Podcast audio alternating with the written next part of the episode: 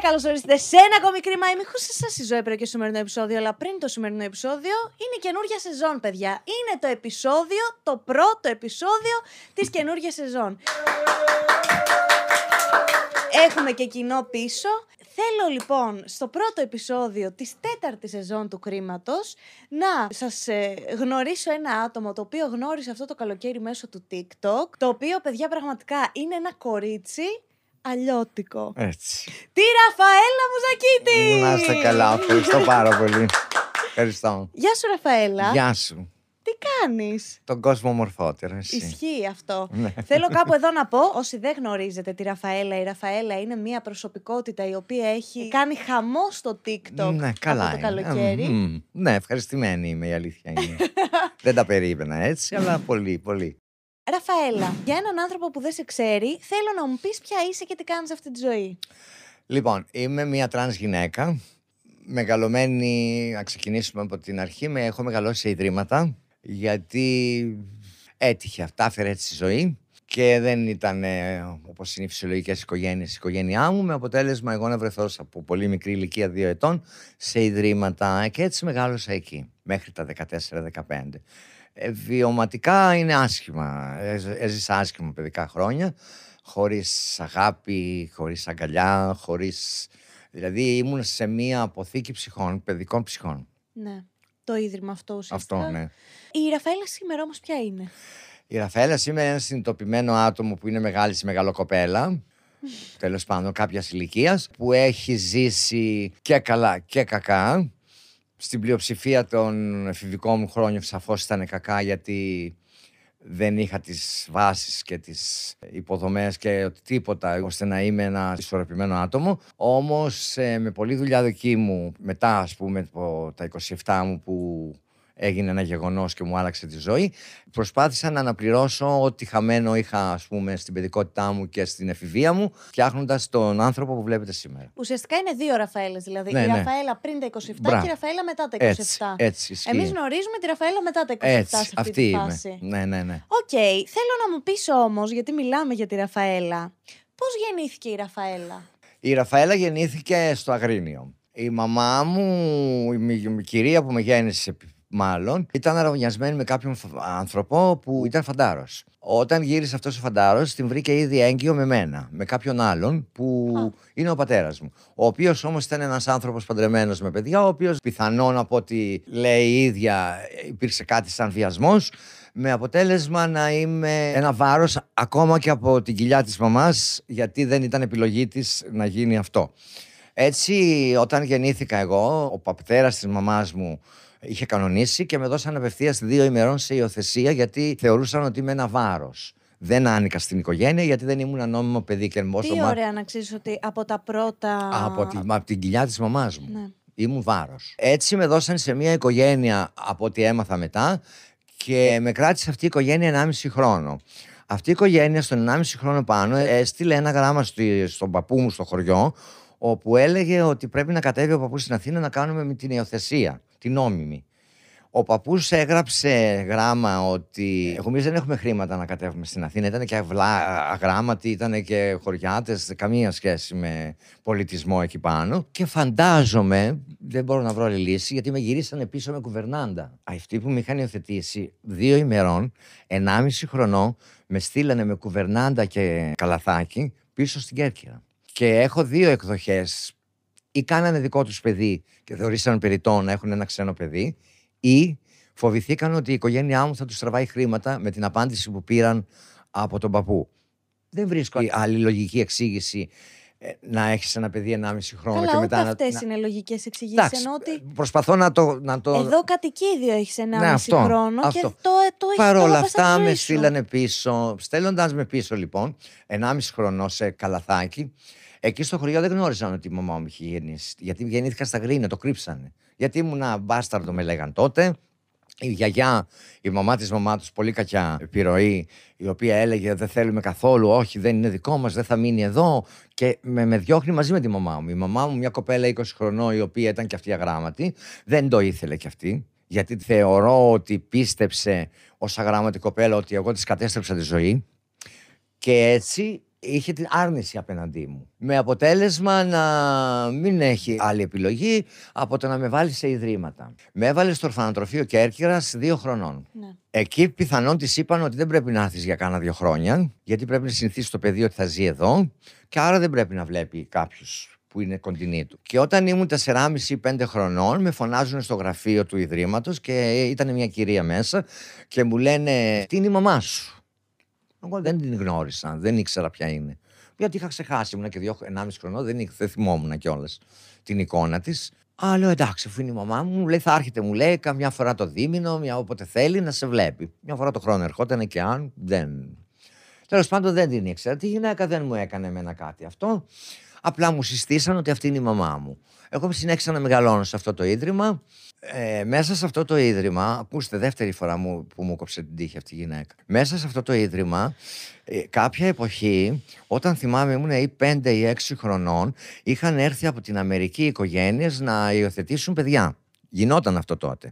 Ερχόταν από την Αμερική οικογένειες σε ιδρύματα και υιοθετούσαν παιδιά. Ήταν ένα ζευγάρι, θυμάμαι, που ήθελε να με υιοθετήσει. Ερχόταν δύο-τρεις μέρες και με, μου φέρνει σοκολάτες, μου φέρνει αυτά, με, με είχε από κοντά και προχωρούσε αυτό.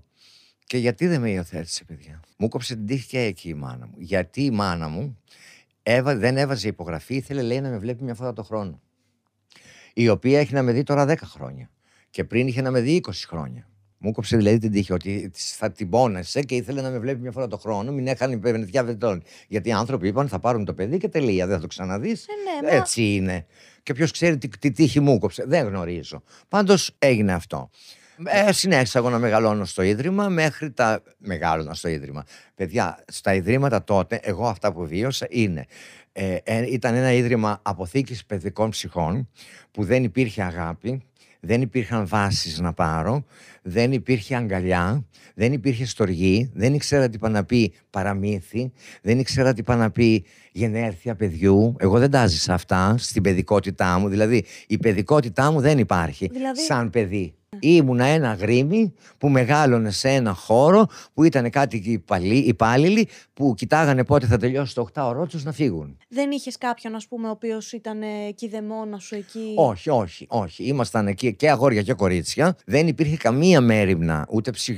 Δεν είναι όπως είναι τώρα που μπορεί να έχει ψυχο... παιδοψυχολόγους, μπορεί να έχουν είδομε άλλα πράγματα. Εκείνα τα χρόνια που ήμουν εγώ στο ίδρυμα ήταν καθαρά αποθήκες παιδικών ψυχών. Δηλαδή τα βάρη που ένιωθαν διάφορες οικογένειες τα άφηναν εκεί ως βάρος. Το Ναι, ίδρυμα. Αλλά εσύ, ειδικά που από την πρώτη μέρα που υπήρξες σε αυτόν τον πλανήτη, ήξερες ότι ήσουν ένα βάρος στην οικογένειά σου και στη μάνα σου, που είναι ο ένας άνθρωπος Ναι. που υποτίθεται ότι πρέπει να Ναι, σε αγαπάει ναι, ναι. νυχιοτελώ, ας πούμε. Αυτά είναι τα λάθη των γονέων. Κοίταξε να δεις. Μέχρι ένα σημείο της δίνω δικαιολογίες γιατί ήταν μικρή γυναίκα, ε, αγράμματη, Δεν- έτυχε που τέλος πάντων. έτυχε αυτό. Και ε, πιστεύω ότι ένιωσε ότι τη κατέστρεψε τη ζωή, γι' αυτό ήταν τόσο αρνητική απέναντί μου πάντα. Απορριπτική σε όλες τις εκφράσεις της ζωής μας από τότε μέχρι σήμερα και αρνητική απέναντί μου. Πιστεύω ότι φταίει αυτό. Ότι ε, με το μυαλό της, ένα γράμματο κορίτσι, θεώρησε ότι η εγκυμοσύνη της με μένα και η γέννησή μου της κατέστρεψε τη ζωή. Και άρα έφταιγα εγώ. Και πιθανόν πλήρωσα αυτό. Να σε ρωτήσω, εσύ πώς κατάλαβες ότι δεν είσαι το φίλο Να το σου πω. οποίο γεννήθηκες, ας πούμε; Όταν ήμουν στο ορφανοτροφείο, θυμάμαι, ήταν, ήμουν 7 χρονών. Α, στο ορφανοτροφείο βέβαια ήταν και άσχημα γιατί πηγαίναμε εξωτερικά σε ένα εξωτερικό σχολείο που ήταν και άλλα παιδιά. Και μας φορούσαν εμάς κάτι ειδικά ρούχα. Οπότε μας δείχνανε έξω. Δηλαδή ήμασταν δεύτερης Άλλε. κατηγορίας παιδάκια. Και το θυμάμαι τα σχολεία όπου λέγαν τα άλλα παιδιά, Α, τα παιδιά του ορφανοτροφείου, Α, τα αυτά. Και μας είχαν και οι καθηγητές ως δεύτερης μοίρας παιδιά. Και θυμάμαι, ερχόταν ένας άνθρωπος και έφερνε, πώς το λένε, είχε τυρόπιτες. Και παίρναν τα παιδάκια. Δεν πήραμε ποτέ. Είναι κάποια πράγματα που δεν θέλω να τα πω, αλλά αυτό μου έχει κάνει λίγο. Μου είχε, στη- με είχε στιγματίσει. Και έτσι εκεί εγώ ένιωθα να είμαι κοντά, σε- συμπαθούσα πολύ το παιδί, ήταν το παιδί του διευθυντή του σχολείου. Ένα πιτσιρίκι. Το οποίο εμένα δεν ξέρω τι με έκανε, ταχταρούσε η καρδιά μου να είμαι δίπλα του και να το, να, να το πασπατεύω, να θέλω να το αγκαλιάσω. Μικρό παιδάκι εγώ. Δεν καταλάβαινα το λόγο, αλλά μου άρεσε αυτό. Να είμαι κοντά σε αγόρια. Άλλο ένα γεγονός που θυμάμαι είναι ότι στο Ίδρυμα, επειδή δεν ήταν μόνο αγόρια, ε, ήταν και αγόρια και κορίτσια. Οπότε δεν μπορείς να πεις επειδή ήταν μόνο αγόρια, ίσως. Και τα αγοράκια παίζαν μπάλα. Τα κορίτσια παίζαν με τις κουκλίτσες. Εγώ θυμάμαι, ήθελα να πηγαίνω με τα κορίτσια και είχαν κάτι κουκλίτσες. Και οι κουκλίτσες είχαν και κάτι κατσαρολάκια από τα κουζινικά μικρά. Και βάζαμε μέσα σοκολάτα και το βάζαμε πάλι στο καλοριφέρ και το λιώναμε. Σαν να μαγειρεύαμε. Εγώ πήγαινα εκεί. Τέλειο. Και ε, α, να σου πω, και οι υπάλληλοι με διώχναν από εκεί, μου λέγανε Εσύ πρέπει να πάει να παίξεις μπάλα. Εγώ λέω Δεν θέλω να παίξω. και πάλι έμενα μόνος μου. Δεν πήγαινα ούτε στα αγόρια να παίξω μπάλα. Με διώχναν από τα κορίτσια που έπαιζα που μου άρεσε, γιατί ήμουν αγοράκι και δεν τους έκανε να με βλέπουν να παίζω με τα κορίτσια. Και έμενα μόνο μου. Και καθόμουν στην αυλή και κοίταζα τα αστέρια. Και έτσι δημιουργήθηκε και η αγάπη μου για την αστρονομία μετά. Γιατί ήμουν μόνο μου και από τότε, εξ αυτού του γεγονότος, ότι δεν συμβάλλει. Δεν μπορούσε δεν μπο- ούτε να είσαι με τα κορίτσια, Ναι, γιατί ναι. δεν σε αφήναν Δεν να με είσαι με τα αφήνανε, κορίτσια. ναι. Και με τα αγόρια δεν, δεν, δεν, ήθελες δεν, να δεν παίξεις ένιωθα ποδόσφαιρο. άνετα να παίξω ποδόσφαιρο. Που δεν μου επίσης άρεσε. γίνεται να είσαι αγόρι και να μην θες να παίξεις Ναι, ναι, ποδόσφαιρο. Ας ναι, πούμε. έτσι ήταν της εποχής. Α, δεν, Ναι. δεν γίνεται αυτό. Κάτι λάθος πάει. Οπότε από εκεί ε, δεν το καταλάβαινα όμως εγώ ότι υπάρχει κάτι διαφορά. Γιατί δε- βέβαια δεν ήμουνα και ένα παιδί απολολό, αγρίμη, χωρίς βάσεις. Δεν ήξερα τίποτα, δεν είχα γνώσεις για τίποτα.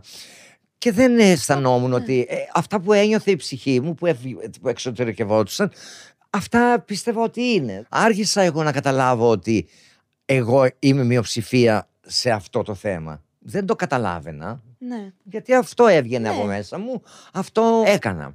Μεγαλώνοντας, όταν τελείωσα το, το ορφανοτροφείο και έρχηρα έμεινα μέχρι έκτη δημοτικού. Ε, μετά δεν υπήρχε άλλο, εκεί σε διώχνανε. Επειδή εγώ η μαμά μου δεν με Σε ήθελε διώχνανε; φυσικά. Με- Σε διώχνανε, ε, τελείωνε, δεν μπορούσα Πού να πήγαινε κρατήσουν. να μείνεις στο δρόμο; Με στείλαν στη μαμά μου. Α, Η μαμά μου φυσικά είχε γνωρίσει έναν άνθρωπο που παν- τον παντρεύτηκε μετά και ζούσε μαζί του. Δεν είχε μάθει να ζει μαζί μου, δεν με ήθελε κιόλας. Γιατί είχε φτιάξει τη ζωή της με αυτόν τον άνθρωπο και εγώ ήμουν απεριτή. Και έτσι βρήκαν ένα οικοτροφείο στην Κρήτη, στον Άγιο Νικόλα, και με πήγαν εκεί για να συνεχίσω εκεί το σπουδές μου, να πάω γυμνάσιο, ας πούμε. Με στείλανε εκεί, πήγα εκεί εγώ, με συνοδεία φυσικά. Αλλά εγώ, επειδή ήμουν και λίγο θηλυπρεπή, και τώρα στην Κρήτη, στον Άγιο Νικόλα, ήταν και μόνο αγόρια μέσα. Εγώ άρχισα να φλερτάρω και λιγάκι. ναι. Αφού αυτό ένιωθα. Με αυτό, ναι. Και πήγαινα πρώτη γυμνασίου και τους πρώτους τρει-τέσσερι μήνες πήραν χαμπάρι εκεί οι υπεύθυνοι. Εσύ εκεί το καταλάβαινες ότι είχες έλξη. Ναι, Ή ήσουν βέβαια. συνειδητοποιημένη. Α, με. Μα εγώ όμως νιώθω ότι αυτό είναι Ότι είναι το φυσιολογικό. φυσιολογικό, ναι. Δεν καταλάβαινα ακόμα ότι αυτό. Δεν, το, είχα- δεν καταλάβαινα ότι κάνω Μα- κάτι λάθος. Μα δεν κάνεις Και- κάτι λάθος, ναι. αυτό είναι το θέμα και αυτό υποτίθεται ότι. Εκείνα τα προσπαθούμε χρόνια να- όμως εγώ δεν το ξέρα αυτό. Ναι. Με αποτέλεσμα να με πιάσουν οι υπαλλήλοι και να μου πούνε εσύ γιατί κάνεις αυτά. Μου λέει αυτό έτσι μου αρέσει. Μου λέει αυτά δεν είναι σωστά πράγματα. Και τι είναι ανομαλία αυτά. Και τι άρα εσύ. Και με διώξανε επειδή χαλούσα τα χρηστά ήθη του σχολείου. Έτσι μου είπανε. Και με διώξανε, με στείλανε στη μάνα μου. Η μάνα μου φυσικά δεν ήθελε, δεν είχε καμία σχέση μαζί μου και λέει: Να σε κάνω εγώ εδώ. Πρέπει κάτι να κάνεις. Αυτό εγώ ήμουν 14 χρόνια. Τι να κάνω, καλέ, λέω, αφού δεν έχω κανέναν. Πού να πάω; Α, μου λέει, εγώ μου λέει με τον άνθρωπό μου και άμα θες πήγαινε βρει δουλειά να δουλέψεις. Πού να πάω να δουλέψω, τρομάρα μου, δεν ήξερα τίποτα. Λέω, καλέ, αφού Μα έχεις τον 14 άνθρωπο χρονών. εδώ ε, και τον έχεις και αυτά μου λάσουν. Αυτό είναι δική μου δουλειά. Εσύ μου λέει, αν θες να ζήσεις, θα πάω να δουλέψεις. Εγώ ήμουνα και αγρίμη τότε, η αλήθεια αυτή είναι, και τα πήρα και τη πήρα κάποια χρήματα από το σιρτάρι της και έφυγα, ήρθα στην Αθήνα. Είναι και άλλη μια ιστορία που δεν την έχω πει. Αυτή μετά πήγε σε μια κοινωνική λειτουργό και ήθελε να με ξεφορτωθεί. Και τι έκανε; Υπέγραψε να με βάλουν εμένα στο αναμορφωτήριο. Αυτό δεν το έχω πει ποτέ. Και με πάνε με κλούβα από την Κέρκυρα, με κλούβα με ισοβίτες. Εκεί στην Κέρκυρα είναι οι φυλακές που είχαν ισοβίτες.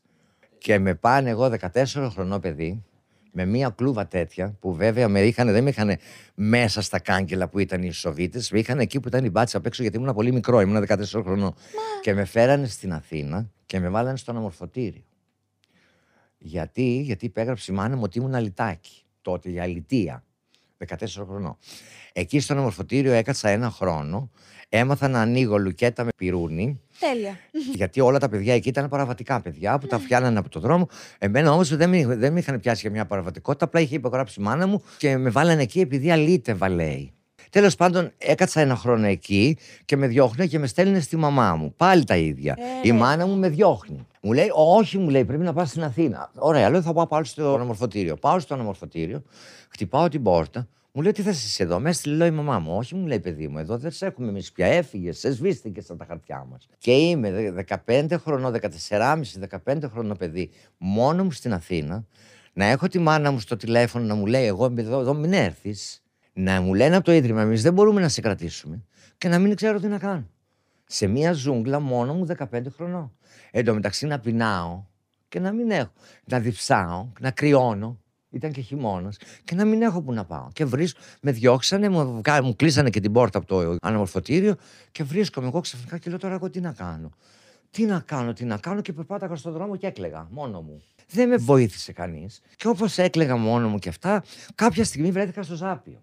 Και εκεί μέσα βρήκα κάτι παιδιά και με είδανε και μου λένε τι έχεις. Και αυτά λέω το, το άντε καλέ μου λέει εδώ μαζί μας. Ήτανε παιδιά τα οποία τα είχαν διώξει οι γονείς από το σπίτι τους επειδή ήταν γκέι. Εκείνα τα χρόνια, μικρά παιδιά της ηλικίας μου. Και λέω, Πού μένετε, βρε παιδιά, εδώ μου λέει στα παγκάκια μαζί.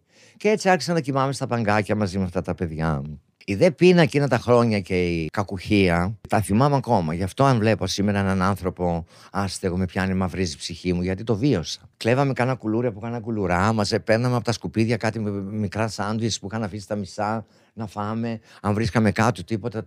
Δεν είχαμε τίποτα. Πείνα, ναι. Πείνα. Έτσι μου είπανε, αφού είναι που είναι έτσι η ζωή σου και τι θα γίνει, υπάρχουν στην Ομόνια κάποιοι κύριοι που παίρνουν ωραία αγοράκια και τους δίνουν 100 δραχμές. Πώ να ξεκινήσεις να πηγαίνεις εκεί, μπας και βγάλεις τίποτα να τρως. Και έτσι πήγα εκεί και άρχισα να. ήμουν και όμορφο παιδάκι.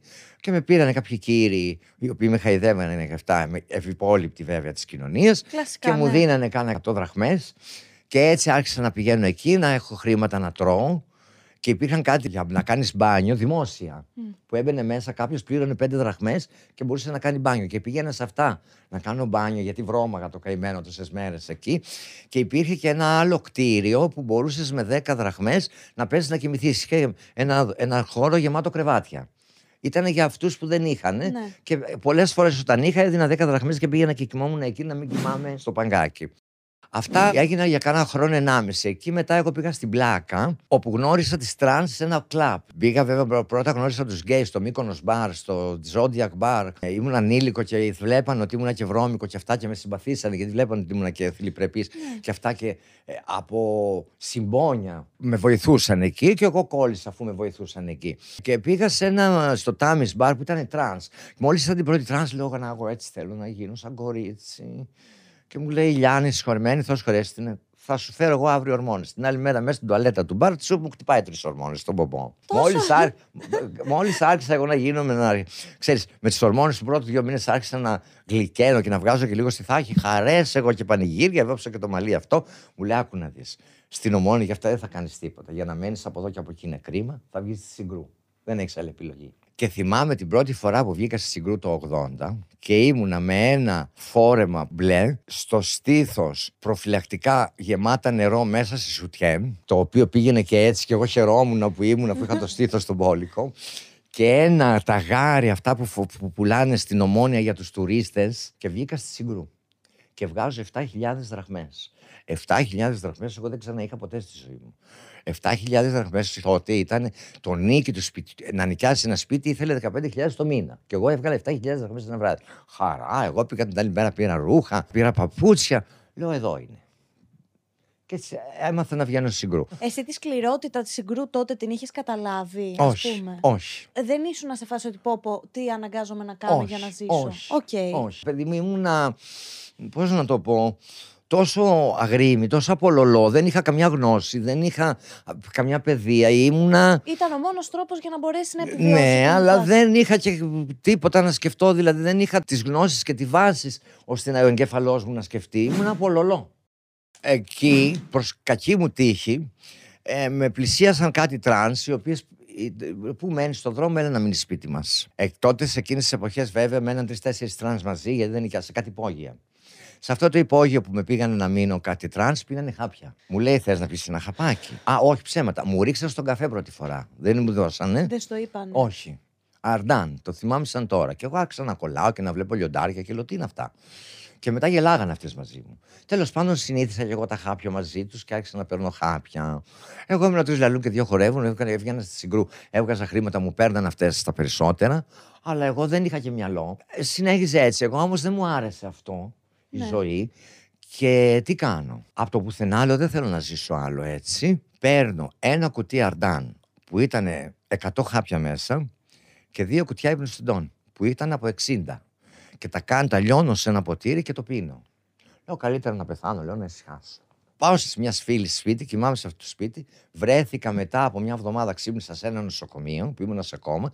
Οι γιατροί είπαν στα κορίτσια πιθα- πιστεύαν ότι θα πεθάνω, γιατί η καρδιά μου είχε αδυνατήσει πολύ και περιμέναν ότι θα πεθάνω. Τελικά έζησα. Πώς; Εγώ το έκανα αυτό ασυνέστητα γιατί ήθελα να φύγω. Δεν, δεν, δεν, δεν, δεν, δεν- ένιωθα ότι η ζωή με ευθύνε, οπότε λέω τι να την κάνω αυτή. Δεν θέλω. Δεν μου άρεσε. Τότε όμως είχαμε πολύ, ήταν πολύ άγριες εποχές με την αστυνομία στη Συγκρού. Πολύ κυνηγητό, πολύ ξύλο, πολύ αυτόφορο. Δηλαδή πηγαίναμε τέσσερις φορές τη βδομάδα αυτόφορο. Ερχότανε, μας πιάνανε κλούβες με τη βία, με, με ξύλο από τα μαλλιά, με ξύλο.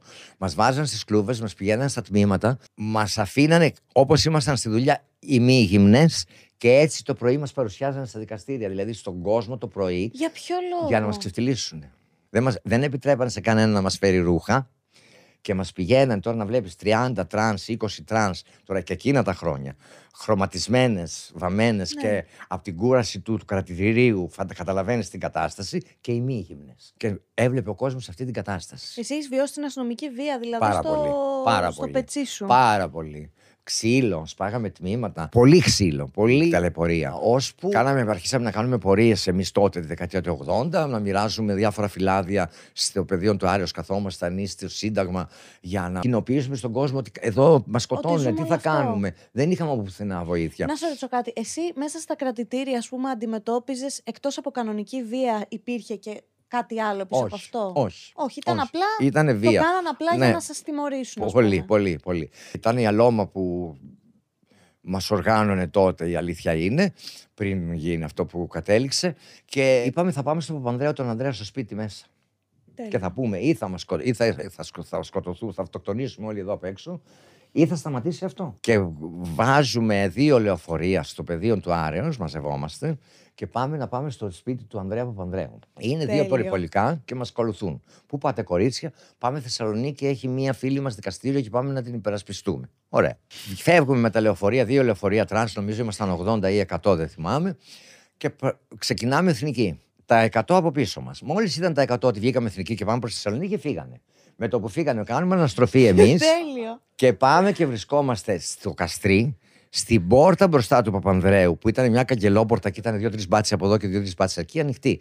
Εμείς με το που ανοίγουν οι πόρτες, χυνόμαστε όλες κάτω και μπαίνουμε μέσα στην αυλή του Παπανδρέου. Τέλειο. Έβρεχε κιόλας εκείνη τη μέρα. Και ξαπλώνουμε όλες κάτω. Παθαίνουν σοκ οι μπάτσοι. Δεν το περιμένανε. Ξαφνικά τώρα να βλέπεις από Εκατό δύο λεωφορεία να τρανς. τρέχουν και να μπαίνουν μέσα. Πάθαν σοκ και εκείνες τις εποχές. Και ξαπλώνουμε κάτω εκεί στην αυλή. Λέμε εδώ θα μείνουμε. Αφού καταφέραμε και φτάσαμε. Σε τρία λεπτά πέντε κλούβες μάτ. Κυκλώσαν τον χώρο. Δημοσιογράφοι ήρθαν, κάτι υφυπουργοί, γιατί έγινε σου λύσου τώρα Ναι, καλέ, στην πόρτα ξαφνικά του, τώρα στην του πόρτα του Παπανδρέου. Πρωθυπουργού. Ο Παπανδρέου εκείνη την ημέρα είχε σύσκεψη με τον Κυπριανού, τον πρόεδρο της Κύπρου τότε. Εμείς απαιτούσαμε να διακόψει τη σύσκεψη να ασχοληθεί μαζί μας. Αυτό δεν γινόταν φυσικά. Εμείς δεν φεύγαμε από εκεί. Οι μπάτσι του μεταξύ είχαν κλείσει όλο το χώρο, ήταν έτοιμοι να Ναι, μπουν ναι, ναι, μέσα ναι, να ναι, μας ναι, ναι. απείσουν, αλλά ήταν και στο σπίτι του Παπανδρέου. Είχαν αρχίσει και δημοσιογράφοι απ' έξω. Δεν μπορούσαν να είναι όπως θέλανε. Οπότε βγαίνει η Κοκόλα, ήταν η, η, η γραμματέας του και λέει: Κορίτσια, πείτε μας, να μας δώσετε μας, εμά- εμένα αυτό και να είστε σίγουρες ότι εγώ, ό,τι είναι το υπόμνημα, θα το δώσω και θα το διαβάσω στον Παπανδρέου και θα ασχοληθεί. Εμείς να επιμένουμε, όχι, θα έρθει ο Παπανδρέου. Μα κορίτσια, λέει: Δεν μπορεί να διακόψει τώρα τη σύσκεψη είναι με τον Κυπριανού μέσα. Εμείς ξαπλώσαμε κάτω και μετά ήρθαν τα ματ λίγο βία, λίγο έτσι, λίγο αλλιώς, δύο διόν, δύο ματ, μια κοπέλα να μας τραβάνε, να μας πετάξουν έξω. Είπαμε εμείς αυτό το κάνουμε που το κάνουμε, έβρεχε κιόλας καταρακτό, τώρα ας φύγουμε. Και έτσι μπήκαμε στο λεωφορείο και φύγαμε. Μετά από αυτό έκανε δουλειά. Δηλαδή, δεν σταμάτησαν να μας πηγαίνουν αυτόφωρα, σταμάτησε η πολλή βία. Μετά ε, έγινε το εξής για μένα καλό, για τις περισσότερες κακό. Μας πιάνανε, μας συνεχίζαν να μας κυνηγάνε τα ΜΑΤ. Φαντάσου, τρεις κλούβες ήταν στη Συγγρού πάντα. Μία πάνω, μία στη μέση, μία κάτω. Κατεβαίνανε ε, οι Μα δεν ματατσάδες. είχαν με τι άλλο να ασχοληθούν Όχι. εντωμεταξύ. Και με ό,τι τις τρανς τρανς βρίσκανε, τη ασχοληθούν. βάζανε μες στην κλούβα. Και μας πηγαίνανε όλη νύχτα κρατητήριο, αποτυπώματα, την άλλη μέρα αυτόφωρο. Όταν λέμε αυτόφωρο, το αυτόφωρο σημαίνει 100 με 200 χιλιάδες δραχμές να πληρώσεις. Αν δεν είχες, έμπαινε φυλακή. Μια μέρα μας πιάνουν γύρω στις 30 τρανς και 30 σις γυναίκες μας έχουν τριήμερο μέσα στη, στα κρατητήρια γιατί ήταν Παρασκευή και είπε η εισαγγελία τις κρατήσετε μέχρι τη Δευτέρα που θα γίνει το δικαστήριο. Και να είμαστε μέσα εμείς τώρα και να έρχονται απ' έξω κορίτσια να μας φέρουν ε, τσιγάρα, Πάλι καλά. τρόφιμα αυτά. Δεν αφήνανε κανέναν. Και εμείς τα παίρνουμε και λέμε τι γίνεται και τι κάνουμε. Βάζουμε φωτιά στις κουβέρτες. Μέσα στα κρατητήρια. Πώς; Φωτιά στις κουβέρτες με Με αναπτύρα. αναπτήρε. Μωρέ, θα γίνει λέω, εδώ μανακούκι. Έρχεται ο Αρκουδέας από πάνω, ο διευθυντής, ο αρχηγός της αστυνομίας, λέει: Τι γίνεται εδώ. Λέμε: Θα καούμε όλοι εδώ μέσα. Εάν δεν μας αφήνετε να μας φέρουν τα πράγματα που μας έχετε έτσι εδώ. Όχι, όχι, λέω ότι θέλετε και, και μας αφήσανε δημοσιογράφοι απ' έξω να φωτογραφίες. Έγινε σούσουρο, ήρθαν και όλες οι τρανς από την Αθήνα απ' έξω και φωνάζανε. Τέλος πάντων, μας αφήσαν τα πράγματα μετά. Έρχεται η Δευτέρα, πάμε στο δικαστήριο. Δικάζουν πρώτα τις 30 τρανς γυναίκες. Και ήταν πρόεδρος, εισαγγελέας και ε, δικαστής τρεις γυναίκες. Αθώα. Αθώα. Για την ίδια κατηγορία. Ναι. Αθώα. Αθώα τις αθωώνουν και τις 30. Ξεκινάνε τις τρανς. 40 μέρες, 50 μέρες, 30 ποιο μέρες, λόγο; 20 μέρες. Και τσινάμε και λέμε γιατί; Αφού το ίδιο, η ίδια κατηγορία είναι. Και αρχίζουμε, τα αρπάζουμε. Εν τω μεταξύ, τότε ήμασταν και τρεις λαλούν δύο και δύο φορές. Χαπακωμένες οι μισές, οι άλλες ήταν έτσι. Ήμασταν απολολά, δεν είχαμε αγρίμια. Και μας λέει η Αλώμα, κορίτσια, ντου. Με το ντου πάμε στην, στην έδρα, ρίχνουμε την έδρα κάτω, προλαβαίνουν οι γυναίκες, τις βγάζουν οι μπάτσι έξω, κλείνουν τα δικαστήρια, τη Σανταρόζα ήταν αυτά, τις πόρτες και μπαίνει και κόσμος μέσα πολύ. Έρχονται πέντε κλούβες μάτια και αρχίζουν να βαράνε τον κόσμο. Και εμάς μας έφαγε ξύλο και άγνωστος κόσμος. Και αρχίζουν να μας κυνηγάνε. Όσες πιάσανε, πιάσανε 13 μαζί μέσα και μένα μέσα, μας βάλανε φυλακή για ένα χρόνο. Μας δικάσανε για Άρα έτσι μπήκες φυλακή. εσύ. Βέβαια. Δεν είναι η πρώτη φορά που μπήκα, πιο πριν είχα ξαναμπεί. Αλλά για άλλους λόγους. Μας βάλανε κατηγορίες για φθορά δημοσίου, ασέβεια δικαστηρίου, αντίσταση κατά της Όλα, ό,τι μπορούσαν να σας αρχή, το εκείνο. προσθέσουν. Να κατηγορίες. Με αποτέλεσμα να μπούμε φυλακή. Αλλά επειδή ήμασταν τρανς, η εικόνα μας αυτή, μας βάλανε στην απομόνωση. Και θεωρούσαν ότι θα μας είχαν ένα χρόνο σε απομόνωση. Εγώ όμως λέω, είναι δυνατόν ένας άνθρωπος ένα, ένα χρόνο να μείνει με ένα μόνος του μέσα σε ένα κελί; Θα τρελαθεί. Και αντιδρούσα. Ήμουν πάντα αντιδρατικό στοιχείο. Λέω, δεν είναι λογικό αυτό που λέτε. Λέει και πού να σας βάλουμε; Κανονικά όπου είναι και οι άλλοι. Μα λέει και τι θα περιμένουμε εμείς. Γιατί λέω δεν πηδιούνται εδώ μέσα, συγγνώμη κιόλας. ναι, αλλά εσείς λέει η εικόνα σας θα έχουμε θέματα. Και τη- το είναι δικό σας θέμα. Εγώ δεν μπορώ να κάτσω ένα χρόνο μόνη μου σε ένα κελί. Θα τρελαθώ. Επειδή ήμουν αντιδραστικό στοιχείο, για να με τιμωρήσουν, χωρίς να το ξέρω, μου κάνουν μια μεταγωγή στις χειρότερες φυλακές της Ελλάδος, που είναι η Κέρκυρα. Ευτυχώς που με στείλανε εκεί. Με βάλανε σε ακτίνα κανονικά με άλλους Σοβίτε. Οι Σοβίτε. Με 12 άτομα. Εγώ την πρώτη μέρα που ήμουν μέσα σε αυτή την ακτίνα δεν βγήκα από το κελί. Φοβόμουν. Έρχεται αυτός που λέω ο μέντοράς μου, ο Δημήτρης Μελέτης, ο οποίος ήταν μέσα για ληστείες. Μου λέει: Έλα να σε κεράσω ένα καφέ. Γιατί κλείσει, έχεις κλειστεί μέσα. Με προσέγγισε όμορφα. Άρχισα να συζητάω μαζί του, περνάγαν οι μέρες, άρχισα να συζητάμε για μένα. Αυτός μου λέγε δικά της ιστορία, εγώ του έλεγα λίγο δικά μου. Και αφού γνωριστήκαμε, μου λέει Ραφαέλα, άκου να δεις τι γίνεται με σένα. Εσύ μου λέει είσαι ένα διαμάντι μέσα στα σκατά. Και το διαμάντι και στα σκατά διαμάντι μένει. Αλλά πρέπει να βγει από εκεί. Εγώ τι θα κάνω; Εγώ μου λέει θα σου, θα σου προσφέρω τις γνώσεις που σου λείπουν. Γιατί αυτό σου λείπει. Είσαι ακαλλιέργητη. Και μου δίνει, μου λέει, θα αρχίσεις να διαβάσεις. Είχα και άπε- άπλετο χρόνο εκεί μέσα. Το πρώτο βιβλίο που μου δίνει να διαβάζω είναι ο Ιωνάθανο Γλάρος. Το διαβάζω εγώ και ενθουσιάζομαι με το γλάρο. Λέω, θέλω και άλλα βιβλία. Μου λέει, το είδες, μου λέει απευθεία. Το δεύτερο βιβλίο που μου διαβάζει, με βάζει στα βαθιά, είναι το Βίλχεμ Ράιχ, το Άκο Ανθρωπάκο. Τρελαίνομαι που το διαβάζω. Λέω, θέλω κι άλλο.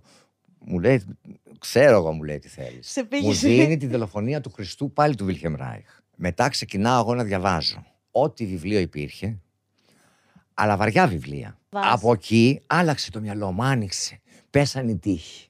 Άρχισα να συνειδητοποιώ πράγματα που δεν ήμουν απολολό. Αυτός ο άνθρωπος είναι ο μεντοράς μου. Αυτός ο άνθρωπος μου άλλαξε τη ζωή. Αν δεν ήταν αυτός, εγώ θα έβγαινα από τη φυλακή, θα ξανά πέφτα στα ναρκωτικά, όπως κάνανε οι περισσότερες φίλες και το πολύ πολύ θα είχα πεθάνει. Βγαίνοντας από εκεί μετά από ένα χρόνο, είχα αποκτήσει κάποιες γνώσεις. Εγώ ρου- ήθελα να ρουφήξω. Είχα πάντα εγώ ερωτήσεις από μικρή, χωρίς να γνωρίζω τον λόγο, για τις θρησκείες. Δεν μου κολλάγανε πολλά και για το διάστημα. Τι είναι αυτό, Ναι. γιατί υπάρχουμε και για τη ζωή.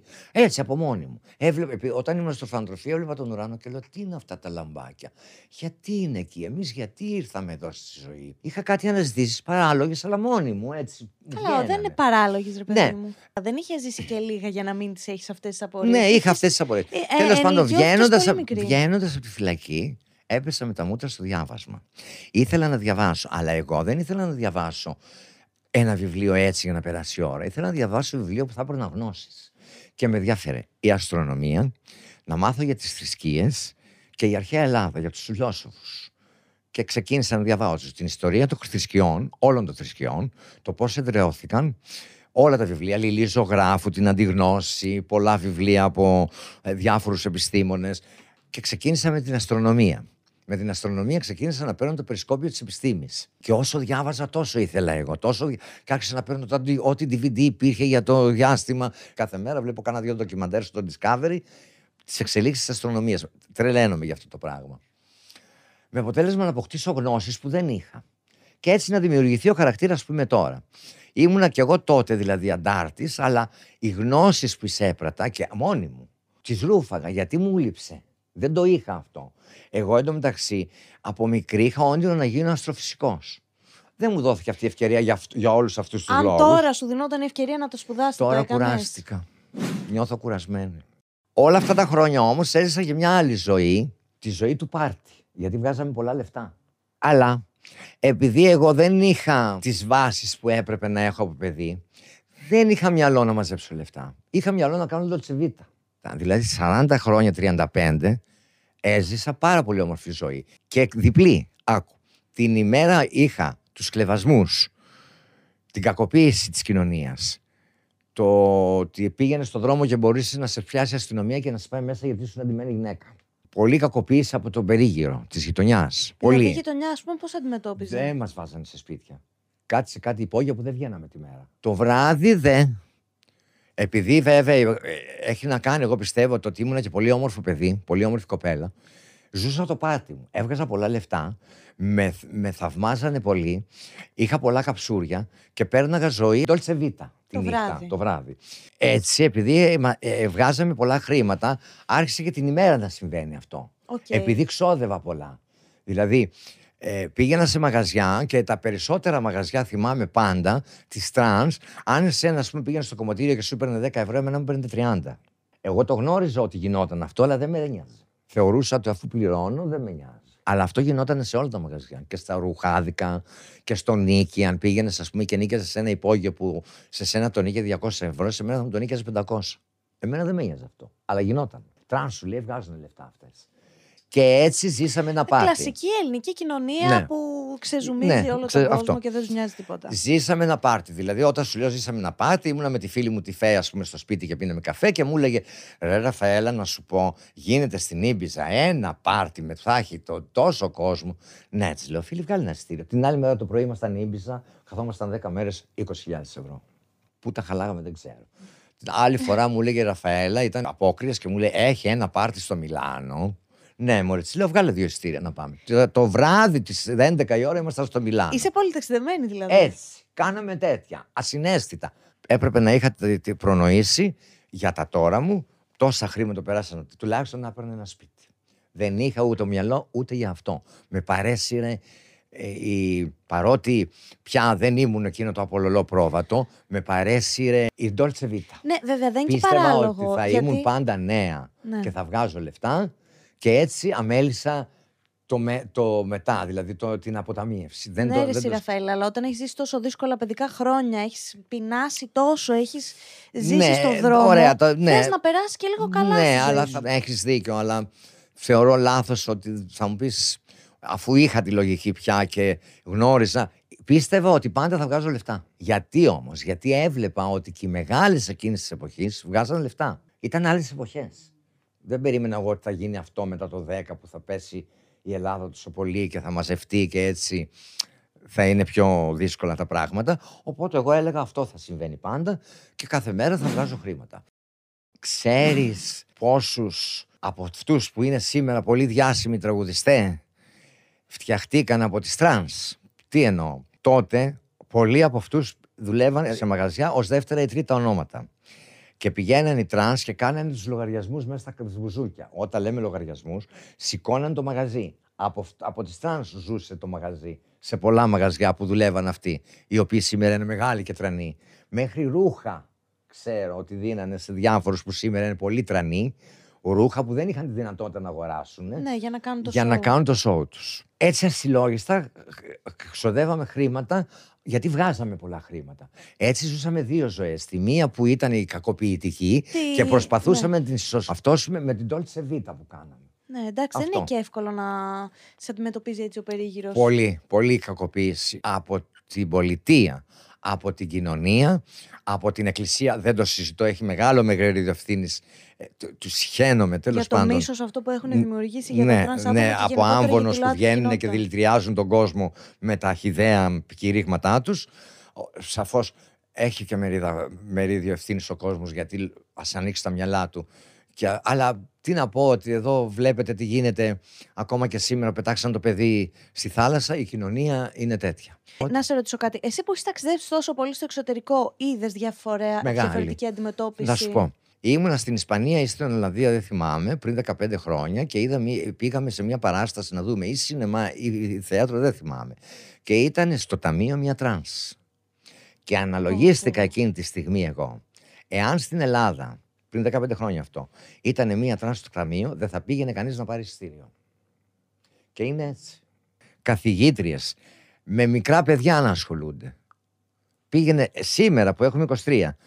Πες σε ένα σχολείο ότι θα έρθει μία τρανς να μ, πει ένα παραμύθι σε μικρά παιδιά. Να δεις τι θα σου κάνουν. Μόνο η Κάθριν Ράιλ υπάρχει που κάνει. Η οποία αγγλικά. τια- τι τραβάει και τι, πού Ναι, πού τι την έχουν τραβάει. διώξει. Δεν Ναι. υπάρχει. Και σήμερα ακόμα. Έχουν καλυτερέψει τα πράγματα. Δεν αφήνουν τα τρανς άτομα να εναρμονιστούν στην κοινωνία και να Όχι. μπορούν να ζήσουν κανονικά Καθόλου. και τους ωθούν στην, ε, στην Ε, παρανομία η, και η- στη. Εμένα η επιλογή μου δεν ήταν να γίνω σεξεργάτρια. Εμένα η επιλογή μου ήταν να γίνω αστροφυσικός. Αυτό το όνειρο είχα. Δεν μου δώσαν την ευκαιρία να σπουδάσω. Δεν είχα τις βάσεις και δεν είχα πάρει αγάπη. Οπότε ήμουνα τρεις λαλούν και δύο χορεύουν. Και δεν βοηθήθηκα από πουθενά. Και όλο αυτό μόνο για την έκφραση φίλου Ναι, που είχες ναι. και για τη σεξουαλικότητά Που σου. Αυτό. Δυστυχώς και σήμερα παρότι βλέπω πάρα πολλά παιδιά να είναι αποδεκτά από τις οικογένειές τους και χαίρομαι γι' αυτό γιατί αυτό είναι ε, αποτέλεσμα μετά τόσων αγώνων και Ναι. τόσης ορατότητας που προσπαθήσαμε να δώσουμε και χαίρομαι που το βλέπω. Λέω ότι έβαλα ένα λιθαράκι και αισθάνομαι τόσο χαρά γι' αυτό να βλέπω ας πούμε οικογένειες να αγκαλιάζουν τα παιδιά τους και να αποδέχονται το τι είναι και να τα υποστηρίζουν. Τι πιο όμορφο από αυτό. Όμως, γενικότερα, σαν κοινωνία, ενώ λέμε ότι είμαστε, έχουμε ανοίξει, ε, βλέπω και στο TikTok τόσα αποδοχή που δεν το περίμενα. Ναι, η ναι, αλήθεια ναι. είναι. Η αλήθεια είναι ότι περίμενα περισσότερο χλεβασμό και ξε, ξεπλάγινε ευχάριστα από αυτό που συμβαίνει με μένα στο TikTok, η τόση αποδοχή. Αλλά ε, γε- σε γενικότερες γραμμές στη, στο βιοπορισμό μας, στη ζωή μας, δεν υπάρχουν μεγάλες διαφορές. Και σήμερα δεν μπορείς να νοικιάσεις εύκολα σπίτι μια τρανς. Ξέρω φίλη που πήγε προχτές να νοικιάσει σπίτι, τρανς, κουκλάρα, μόλις είδαν τα στοιχεία, της λένε αγάπη μου θα σας πάρουμε τηλέφωνο. Και δεν την ξαναπήραν. Δεν μας νοικιάζουν ούτε σήμερα σπίτι, ούτε εύκολα σήμερα παίρνουν εργασίας σ- μια τρανς και σήμερα εν πολλοίς, εάν δεν έχουν κάποια βάση ή συμπαράσταση από τους γονείς, να βγουν στη εξεργασία. Μη έχοντας άλλη επιλογή. Εσένα η εμπειρία σου από όλη αυτή τη φάση εξεργασίας πώς είναι, ρε παιδί μου; Κοίταξε να δεις, είναι θέμα συνήθειας. Στην αρχή δεν καταλάβαινα γιατί ζούσα το πάρτι με τα χρήματα που έβγαζα. Αντιμετώπισα πολύ κινδύνους. Δηλαδή, ε, πήγανε να με απαγάγουν έξι άτομα από τη Συγκρού και εγώ πιάστηκα από μία κολόνα και ευτυχώς δεν έφυγα από αυτή την κολόνα, δεν ξέρω α, τι θα με κάνανε. Γλίτωσα από αυτό. Μου έχουν βγάλει όπλο, με έχουν πυροβολήσει δίπλα μου. Μου έχουν βγάλει όπλο μες στο σπίτι. Μ, Πήγανε να με απαγάγουν δύο φορές, δηλαδή έμπαινα στο αμάξι που μου λέγε ο άλλος μπες, αφού συμφωνούσαμε την τιμή, και έβγαινε έξω από τη συγκρού και έτρεχε με 180 χιλιόμετρα για να με πάει κάπου. Και εγώ η έξυπνη καταλάβαινα ότι κάτι θα γίνει και λέω πρέπει να γλιτώσεις. Και έπαιρνε το στροφ... και ανοίγω την πόρτα με αυτή την ταχύτητα. Βάζω το πόδι μου στην πόρτα. Αυτός παθαίνει σοκ που, το... που βλέπει αυτή την κίνηση. Βρίσκω την ευκαιρία, πετάγω έξω, κάνω τούμπες. Αυτό τρεις φορές έχει γίνει. Γδέρνομαι αυτό, αλλά δεν ξέρω από τι γλίτωσα. Δηλαδή, έχω γλιτώσει. Εγώ θεωρώ ότι ζω από τύχη. Υπήρχε μια συμμορία τη δεκαετία του 90, η οποία ήταν και έπαιρνε τρανς, τις βίαζε, έχουν πάρει τρανς και την έχουν κάψει με οινόπνευμα ζωντανή, έχουν σκοτώσει 4-5 με πιστόλια. Όμως ήταν η εποχή πριν τον Δημήτρη που ήμουν αντάρτης. Και ήταν η Μισελίτσα Θόσχορε στο παιδί, ένα κουκλάκι, και βγαίναμε για δουλειά πάνω του Καμένου. Και ήρθαν αυτοί η συμμορία, οι οποίοι μετά τους δικάσαμε 30 χρόνια, αλλά τι να το κάνεις. Ναι, Ταλαιπωρήσαν πολύ κόσμο. Α, και λένε Ραφαέλα, πες τη Μισελίτσα να μπεις στα μάξι και να μου λέει να τρέμει. Σε παρακαλώ, Ραφαέλα, εσένα που λίγο σε φοβούνται. Μην με πάρουν, θα με σκοτώσουν. Λέω δεν θα σε πάρει κανείς. Εγώ είμαι εδώ. Λέω, Όχι, περιμένω με την κοπέλα να πάρουμε πελάτη μαζί. Παιδιά, πηγαίνετε πιο κάτω. Όχι, Ραφαέλα, θα μπει Μισελίτσα μαζί μας. Λέω, η Μισελίτσα, παιδιά, δεν θα μπει μαζί σας. Θα μείνει εδώ που είμαι εγώ. Εγώ δεν με ένοιαζε, δεν φοβόμουν. Και μου βγάζουν ένα ούζι, παιδιά, τόσο. Και κάνουν από. Λέει, Ραφαέλα, αυτό το θυμάσαι. Λέω, το θυμάμαι, δεν το θυμάμαι, από εδώ δεν φεύγει η κοπέλα. Την έσωσα. Πέθανε μετά αυτό το παιδί, μάλλον αυτοκτόνησα από ό,τι υποψιάζομαι. Έζησα τέτοιες καταστάσεις. Άγριες. Άγριες. Πώς επιβίωσα, ένας Θεός ξέρει. Στην πλειοψηφία τα παιδιά που, που ήταν της εποχής μου δεν υπάρχουν στη ζωή. Έχουν φύγει από ναρκωτικά, από αρρώστιες που δεν τις κοίταξαν γιατί άλλο μεγάλο θέμα δεν πήγαιναν να τις κοιτάξουν. Πολλές αυτοκτόνησαν, άλλες ε, άφησαν επίτηδες στα προβλήματα υγείας να, τις, να καταλήξουν και η πλειοψηφία αυτών τις βρίσκαν η γειτονιά από τη μυρωδιά. Αυτή είναι η τρανς ζωή. Ακόμα και σήμερα. Ακόμα και σήμερα και το είδαμε και με τη ναι, δολοφονία. Ναι. Τι είναι μια τρανς κατάσταση, θέλω να πω. Στον κόσμο τουλάχιστον να καταλάβει. Είμαστε κανονικοί άνθρωποι όπως είναι όλοι. Τι συμβαίνει; Μας γέννησε η μαμά μας και ο μπαμπάς μας έτσι. Αισθανόμαστε ότι είμαστε σε λάθος σώμα. Μεγαλώνοντας και εκεί γύρω στα 15 που αρχίζεις και συνειδητοποιείς πέντε πράγματα, νιώθουμε άσχημα με το σώμα μας. Και θέλουμε, προσπαθούμε να φτιάξουμε την εξωτερική εικόνα να εναρμονίζεται με τον εσωτερικό μας κόσμο. Αυτή, αυτό είναι μια τρανς. Δηλαδή, εγώ νιώθω σήμερα όμορφα και ισορροπημένη με αυτό που βλέπω στον καθρέφτη. Με αυτή την εικόνα. Εάν ήταν κάτι άλλο, θα ήμουν ένα δυστυχισμένο άτομο. Δεν ήθελα να ήμουν αυτό. Ήθελα να νιώθω καλά με μένα, να είμαι ισορροπημένη ως άτομο εγώ. Και αυτό με ισορροπούσε. Η εικόνα να βλέπω, να χαίρομαι, αυτό που βλέπω στον καθρέφτη να είναι αυτό που είμαι εγώ. Η κοινωνία αυτό δεν το δέχτηκε. Το πλήρωσα πολύ ακριβά αυτό. Οι τρανς το πληρώνουμε πολύ ακριβά. Αλλά τουλάχιστον είμαστε οι εαυτοί μας. Πληρώνουμε το ότι θέλουμε να είμαστε οι εαυτοί μας. Αυτό που είμαστε. Αυτό η κοινωνία δεν το δέχεται. Δεν ξέρω γιατί. Δεν ενοχλούμε κανέναν. Εγώ όταν πήγαινα σε σπίτια, να σου πω ένα παράδειγμα, ε, να νοικιάσω, στην αρχή ήταν όλοι εχθρικοί απέναντί μου στις πολυκατοικίες. Όχι απλά εχθρικοί, μετά μου το λέγανε οι ίδιοι. Μαζεύαν υπογραφές να με διώξουν, επειδή είμαι τρανς. Εγώ όμως είμαι πολύ low profile άτομο και με το χρόνο, μάλλον τους κέρδιζα. Μέχρι που με βάζαν στο σπίτι τους, μέχρι που μετά, ε, γιατί έμενα χρόνια εγώ στα ίδια σπίτια. Μέχρι που μετά γινόταν φίλοι μου και μου λέγανε Ραφαέλα, να είχαμε κανένα δυο σαν και σένα ακόμα.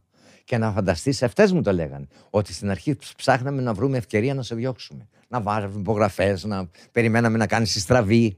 Και βλέπανε μετά έναν άλλον άνθρωπο και δεν το πιστεύανε. Και το κέρδιζα βέβαια αυτό ναι. με, με, το, με την όλη στάση της ζωής μου. Όμως στην αρχή ήταν επιθετική χωρίς να υπάρχει λόγος. Είσαι άνθρωπος. Ναι, δεν ναι. ήθελες απλά να ζεις, δεν ήθελε να κάνεις κάτι ακριβώς. πούμε. Αυτό όμως ήθελε χρόνο, δηλαδή δεν ήταν δεδομένο. Έπρεπε καθημερινά να, να αποδεικνύω ότι δεν είμαι ελέφαντας. Αυτό πια με κούρασε. Κουράζει.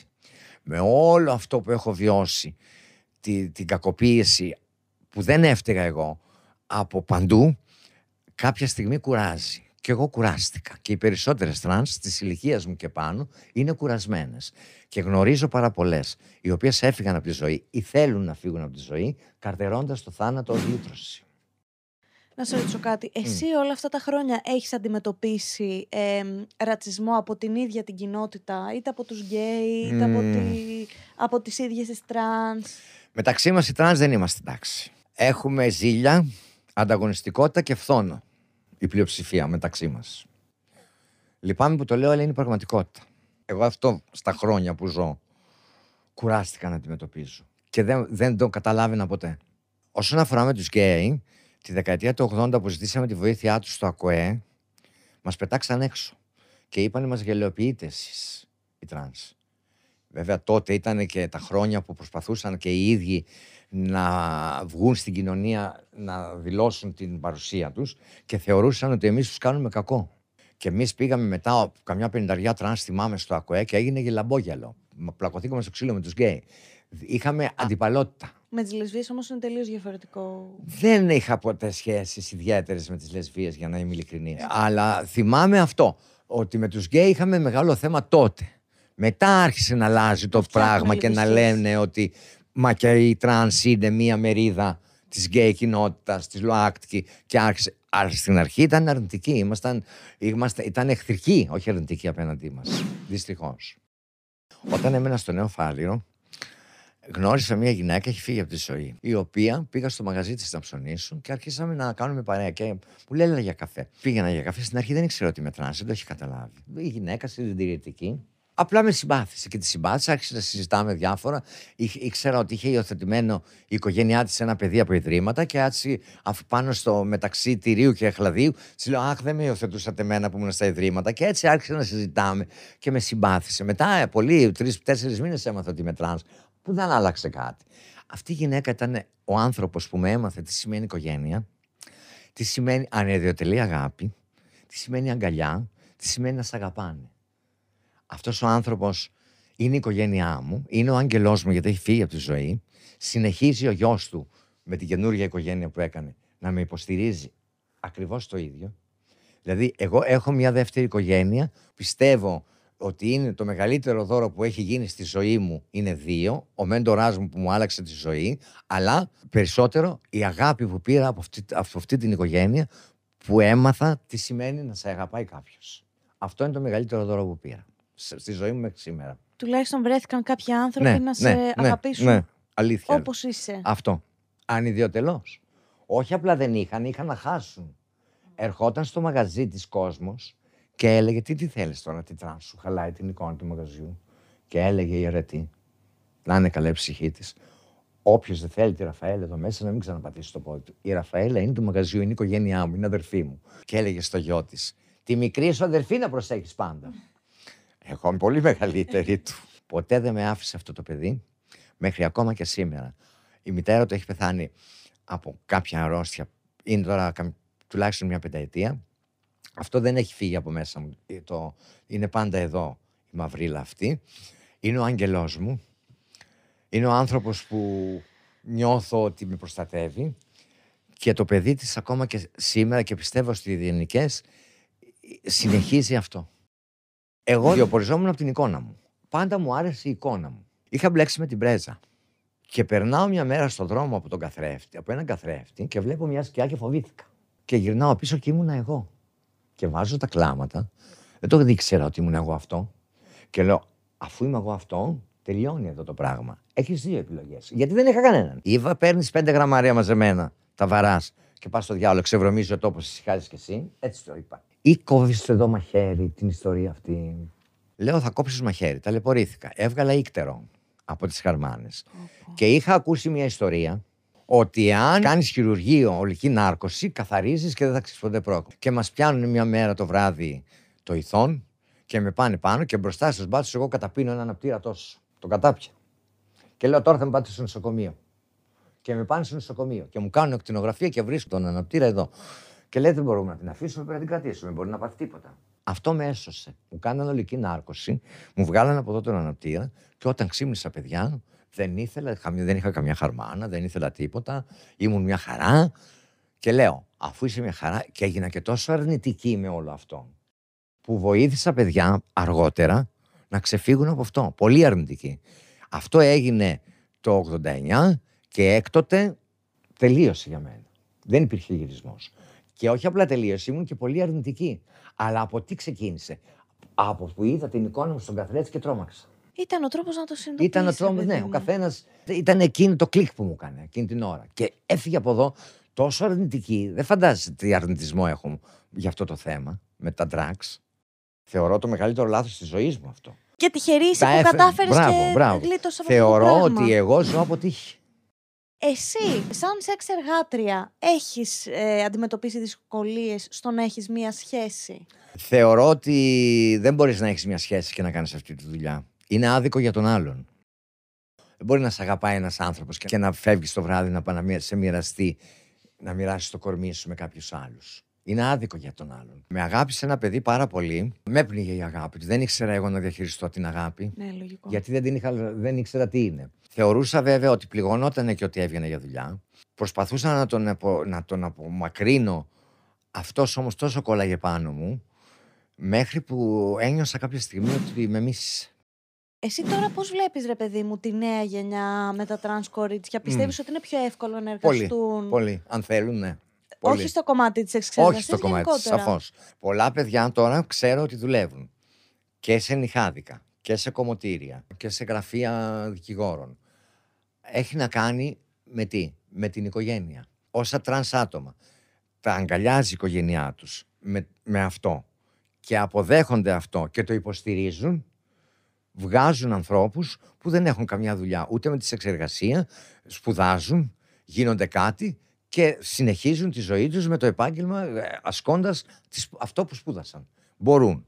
Υπάρχουν και κάποιες που από μόνες τους πιστεύουν ότι επειδή είχαν ακούσει ότι αυτή η δουλειά βγάζει χρήμα, επιλέγουν, επιλέγουν πια να κάνουν τη εξεργασία. Άλλο θέμα αυτό. Ότι είναι... υπάρχει πλέον και σαν επιλογή. Ναι, αυτό δεν είναι ναι, ο δεν είναι μονόδρομος. Εν πολλής μπορεί σε κάποιες περιπτώσεις να είναι μονόδρομος. Δηλαδή αν δεν υπάρχει οικογένεια από πίσω να στηρίξει, η πλειοψηφία των τρανς θα ξαναβγεί στο πεζοδρόμιο.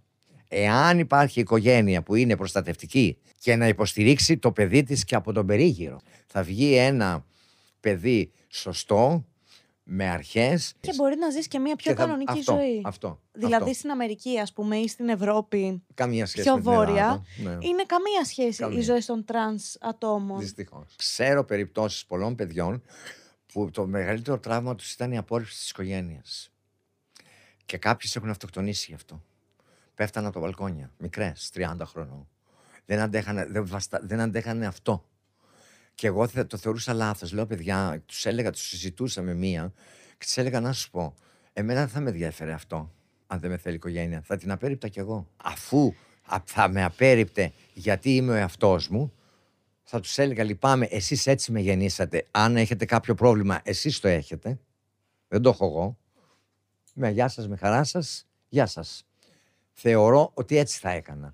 Βέβαια, πολλές δεν μπορούν να το στηρίξουν αυτό. Εγώ το, το λέω ίσως επειδή δεν είχα οικογένεια και το λέω ελαφρά την καρδία, γιατί δεν γνωρίζω.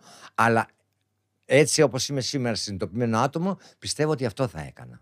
Εσύ τώρα με τις γνώσεις που έχεις και με όλο αυτό που έχεις ζήσει, τι μέτρα θα θέσπιζες στην κοινωνία για την αντιμετώπιση των τρανς ατόμων; Την παιδεία από το σχολείο, από το δημοτικό, από, το, από το νηπιαγωγείο, η παιδεία, σεξουαλική αγωγή από την οικογένεια; Πολλοί γονείς πιστεύουν ότι η σεξουαλική αγωγή έχει να κάνει με το ότι μαθαίνουν στα παιδιά μας να κάνουν σεξ από Όχι, το. είναι βλακεία. Δεν είναι αυτό. Δεν είναι αυτό. Να μάθουν τα παιδιά από μικρά ότι υπάρχουν πολλές κατηγορίες ανθρώπων με διαφορετικά φύλλα. Τρανς, Διαφορετικά φύλλα, γκέι, σεξουαλικές... ε, σεξουαλικές προτιμήσεις. Που όλα η επιστήμη λέει ότι είναι φυσιολογικά. Είναι διάφορες εκφάσεις της ανθρώπινης φύσης. Δεν είναι κάτι παράλογο. Ας φύγουμε πια από τις αρχαίες προκαταλήψεις της και εν πολλής από την Εκκλησία, η οποία έκανε τόσο κακό μπολιάζοντας τον κόσμο, δηλητηριάζοντας τα μυαλά του κόσμου με το αμαρτία, το σω... που θεωρούν αμαρτία το σώμα, το γυμνό, το σεξ, τα ομορφότερα πράγματα που έβγαλε η φύση, η Εκκλησία τα θεωρεί αμαρτία. Έχει μεγάλο μερίδιο ευθύνης η Εκκλησία για όλο αυτό που τραβάει η κοινωνία. Με αποτέλεσμα να την πληρώνουν οι μειονότητες, οι, όποιο, οι όποιες μειονότητες. Είτε αυτοί είναι οι ξένοι, ξένοι, οι μετανάστες. Ακριβώς. Το τα ίδιο. τρανς άτομα, η γκέι Η κοινότητα. Ακριβώς. Θεωρώ ότι η επιστήμη κάποια στιγμή θα τα βάλει όλα τα πράγματα στη θέση της και θα βάλει ό,τι υπάρχει από θρησκευτικό. Για όλο, μιλάω γενικώς, όχι για τον χριστιανισμό, στη σωστή του θέση που είναι ο κάλαθος των αχρήστων, η μυθοπλασία. Άρα αυτό που θα θέσπιζες εσύ είναι η παιδεία οπωσδήποτε από πολύ μικρή Σαφώς ηλικία. από τον υπηαγωγείο και τους γονείς να εκπαιδεύσουν. Σήμερα δεν μπορεί 15 χρόνια να μαχαιρώνονται μεταξύ τους. Δεν φταίνουν τα 15 χρόνια. Φταίνουν τα οι γονείς που είναι μέσα στο σπίτι τους. Που δεν μεγαλώνουν τα 15 χρόνια και τα 15 χρόνια έχουν μάθει από δύο χρονών να είναι στο τάμπλετ με πιστόλια και μαχαίρια με αυτά τα παιχνίδια που σκοτώνονται και 15 χρόνια να μαχαιρώνονται το ένα το άλλο.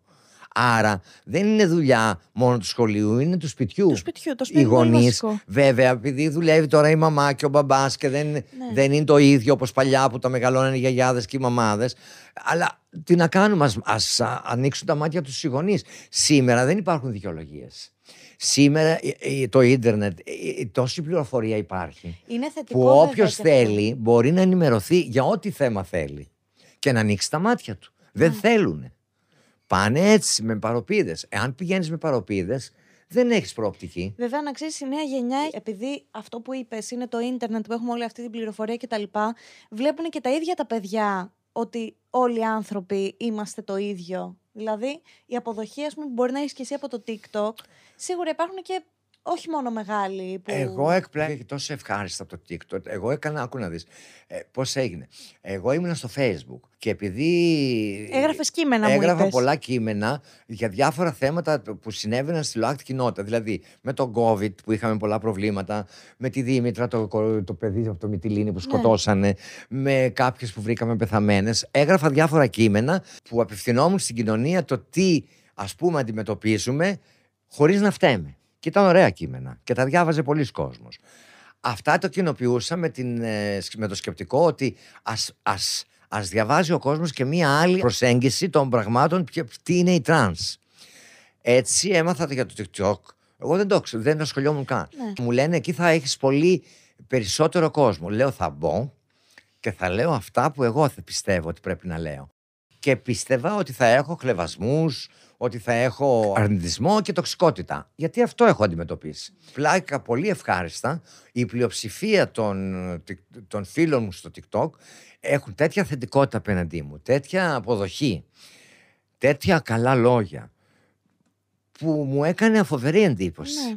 Υπάρχουν βέβαια και αυτοί, Σίγουρα. εντάξει. αλλά είναι μειοψηφία. Ναι, είναι με Και ψηφία. νιώσα τόσο χαρά. Λέω, είναι δυνατόν να υπάρχει όλος αυτός ο κόσμος, όλη αυτή η αποδοχή. Άρα λέω κάτι, λέω σωστά και δέχομαι αυτή την αποδοχή. Και το συνεχίζω, ας πούμε, κάνω τα live μου πιστεύοντας ότι έστω να ακούνε μία διαφορετική άποψη. Δηλαδή, ότι η μία τρανς μπορεί να λέει και πέντε πράγματα που δεν είναι μόνο αρλούμπες που δεν είναι να γελιοποιηθούμε. Θα κάνουμε και το χαβαλέ μας, γιατί η ζωή δεν θέλει μόνο... Θέλει και χαβαλέ. Αλλά πρέπει να κοινωνήσουμε στον κόσμο ότι δεν είμαστε εξωγήινοι. Ναι. Πώς θα γίνει αυτό; Με την ανταλλαγή Επικοινωνία, απόψεων, με ναι, την απόψεις. επικοινωνία. Πώς θα μάθει ο άλλος που δεν ξέρει; Ξέρετε πόσοι μου, μου λένε στο TikTok, Ραφαέλα, είχαμε διαφορετική άποψη εντελώς για την τρανς και μας την άλλαξες εσύ για την τρανς κοινότητα. Εν πολλοίς φταίνε και οι τρανς, αλλά έχουν τις δικαιολογίες τους. Είναι η άμυνά τους η επίθεση. Ναι, μα από λογικό όλο αυτό είναι. που τρώνε. Με αποτέλεσμα Άμα να βγαίνει ξυπνάς, μια άμα κακή το πρωί εικόνα. που πας στο σούπερ μάρκετ μέχρι το βράδυ θα γυρίσεις σπίτι σου, τρως χλευασμό Ακρι- και αυτό, κοροϊδία και αυτό. όλα αυτά. Θυμάμαι όταν δούλευα στο σούπερ μάρκετ που είχαμε μία τρανς η οποία ψώνιζε από εμάς. Βέβαια ήταν πολύ μεγάλο το μαγαζί, οπότε ήταν λίγο. Δηλαδή την έβλεπα Ναι. πολύ σπάνια. Και κάθε φορά που περνούσα από τους διαδρόμους και οι ίδιες οι πωλήτριες, ας πούμε, θα την κοροϊδεύανε. Ναι, ναι. Και εμένα μου ανέβαινε το αίμα στο κεφάλι. Και Κατάλαβες. ήμουν σε φάση που τότε δεν, δεν είχα γνωρίσει και τρανς άτομο στη ζωή μου προσωπικά Αυτό για να πεις συμβαίνει ότι. με αποτέλεσμα να γίνονται οι περισσότερες επιθετη- επιθετικές, ε, προκλητικές και εριστικές. Και έτσι χάνει το, παι- χάνουμε το παιχνίδι. Ναι. Γιατί είναι λάθος η προσέγγιση. Αλλά δεν μπορώ να τις κατηγορήσω γι' αυτό. πιο εύκολα κατηγορώ τον κόσμο παρά τα ίδια τα τρανς άτομα. Είχες μιλήσει σε ένα live σου, όταν μίλαγες για την Αλόμα, Μμ. και είχες πει ότι κάποια τρανς, ας πούμε, από ακτιβίστρια, ξαφνικά άρχισε να εκμεταλλεύεται όλη ναι, αυτή τη φάση. η Αλόμα, κοίταξε, το ξεκίνησε σωστά. Πώς; Από τη βία της αστυνομίας δεν άντεχε. Ναι, Και είπε πρέπει να οργανωθούμε. Ήτανε, η Αλόμα δεν ήταν τρανς, ήταν ένας άντρας που την γυναίκα. Οκ. Δεν ήταν ποτέ τρανς. cross-dresser. Ναι, την ημέρα ήταν ο Μπάμπης και το βράδυ ήταν η Αλόμα. Αυτό ήταν πάντα. Η οποία μας οργάνωνε. Η αλήθεια είναι ότι στην αρχή το ξεκίνησε σωστά. Δηλαδή, τι εννοώ, ξεκίνησε να κάνει και τα καλλιστεία τραβεστί, τα οποία μάζευαν πάρα πολύ κόσμο και ο κόσμος άρχισε να μαθαίνει τι είναι η τρανς γιατί δεν γνώριζαν. Βέβαια, μαζευόμασταν κι εμείς λόγω του ότι αναγκαστήκαμε να γίνουμε ένα α, για να αντιμετωπίσουμε τη βία. Δεν αντέχαμε. Και έτσι με την ε, ντρέλα της άρχισε να κάνουμε πράγματα όπως πορείες, είπαμε αυτό με τον Παπανδρέο, διάφορες άλλες δράσεις και αρχίσαμε να έχουμε περισσότερη, Να να, είστε πιο μαθαίνει ο κόσμος ακτιβίστρες, περισσότερο ρε για παιδί μου, μας. ναι. Μετά όμως η Αλώμα ξεκίνησε τα καλυστία και έπαιρνε κάποια χρήματα. Σου λέει εδώ υπάρχει χρήμα. Και άλλαξε το σύστημα. άρχισε να κάνει, έπαιρνε τρανς μετά και έκανε κάτι πορνοταινίες, τις οποίες εκμεταλλεύτηκε τις τρανς και έβγαλε αρκετά λεφτά. Και μετά σου λέει: Εδώ είμαστε και νοίκιασε 5-6 τροχόσπιτα, τα έβαλε στην Καβάλα και έβαζε μέσα σε τρανς και δουλεύανε. Δουλεύανε βέβαια οι τρανς, βγάζαν λεφτά, αλλά τους έπαιρνε ένα μεγάλο μερίδιο αυτή. Δηλαδή έγινε ένας στιγνός νταβατζής. Με αποτέλεσμα να εναντιωθεί στις τρανς, όσες δεν την θέλανε γιατί τις συνάγανε και οι τρανς Ναι. με όλη αυτή την κατάσταση και ήταν δικομανής. Τις έπαιρνε, στα δικα... τις έβαζε δικαστήρια. Έβαλε φωτιά σε ένα, σε ένα τροχόσπιτο για να κατηγορήσει μία και την έτρεχε στα δικαστήρια ότι της έκαψε το τροχόσπιτο και έτσι πέθανε. Πώς πέθανε, έβαλε φωτιά στο σπίτι της για να κατηγορήσει μία άλλη τρανς ότι της έβαλε φωτιά στο σπίτι και επειδή είχε και λίγο πάρκι ήταν και μεγάλη, κάτι δεν πήγε καλά και κάηκε. Κοίτα να δεις. Δηλαδή Το το, κάρμα. κάρμα. αυτό. Όταν μπαίνει το χρήμα κάπου και χρήμα. Φαντάσου είχε βάλει δικηγόρο τον Κούγια. Φαντάσου τι- γιατί χρήμα μιλάμε. Λοιπόν, Ραφαέλα, Ναι. πάμε λιγάκι στις ερωτήσεις που έχει κάνει το κοινό για σένα. Ωραία. Τις παλιότερες ορολογίες, τις αισθάνεσαι κακοποιητικές; Ναι. Για μίλησέ μου λίγο γι' Κοίταξε αυτό. να δεις. Μιλάμε τώρα για λέξεις τέλος πάντων Η όπως... τραβεστή. Ναι, τραβεστή. Δεν είναι, δεν, είναι, δεν είναι ορολογία. Είναι τρανς γυναίκα. Ναι. Ή τον έκοψε. Δεν είναι ορολογίες αυτές. Είναι κακοποιητικές. Έκανε διόρθωση φίλου.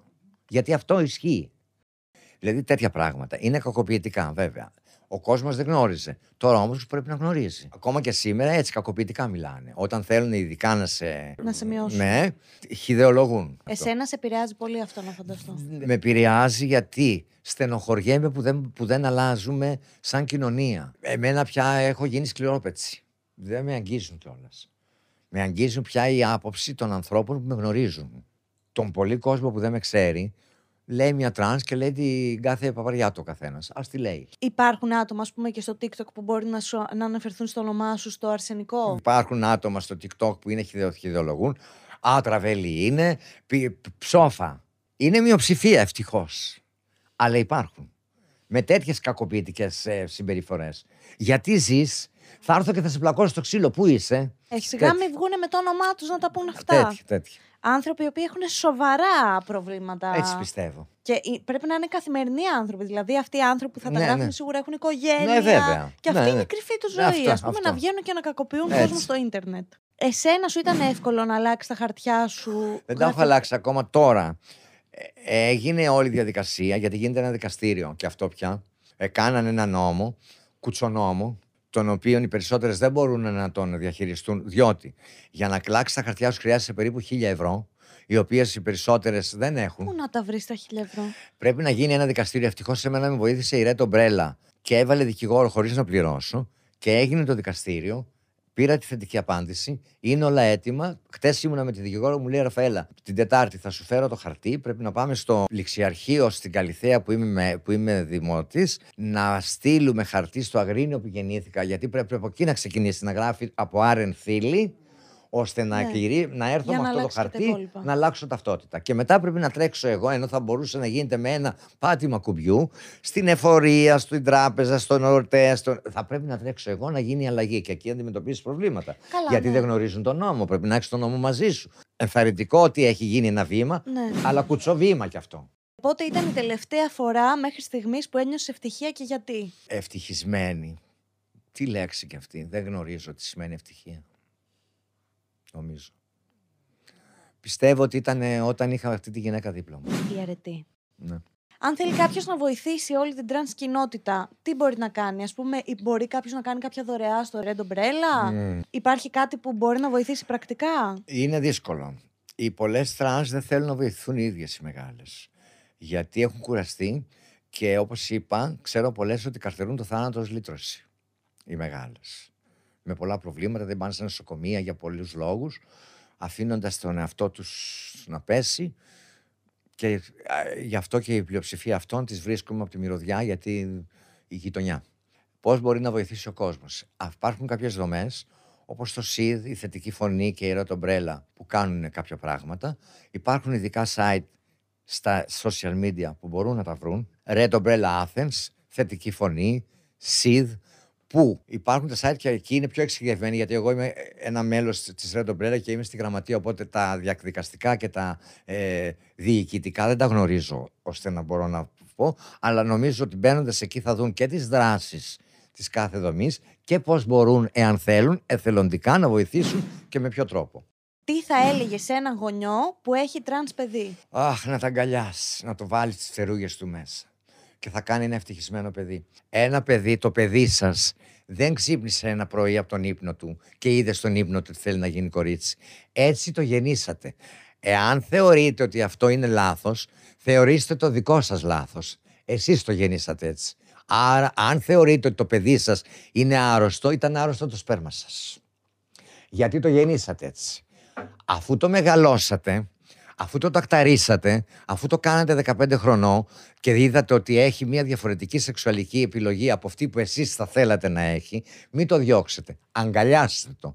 Βάλτε τις στερούγες από πάνω σας, τις στερούγες της οικογένειας, να το προστατεύσετε από τον περίγυρό του και από την κοινωνία. Και ο, κάνοντας αυτό θα βγάλετε έναν ευτυχισμένο άνθρωπο, έναν άνθρωπο ισορροπημένο, ο οποίος θα είναι και χρήσιμος στην κοινωνία. Ας είναι τρανς κορίτσι ή τρανς αγόρι. Μόνο μη το αφήσετε και μη το απορρίψετε. Γιατί όταν το απορρίψετε, του κάνετε μία πληγή τόση που μέχρι να φύγει από τη ζωή θα είναι αυτή η πληγή ε, επάνω του και δεν θα σβήσει ποτέ. Άρα έχετε μεγάλο μεγαλύτερη ευθύνη οι γονείς να αγκαλιάσετε το παιδί, γιατί είναι το δικό σας παιδί, δεν έχει να κάνει ο σεξουαλικός του προσανατολισμός. Έτσι το γεννήσατε. Δεν φταίει αυτό.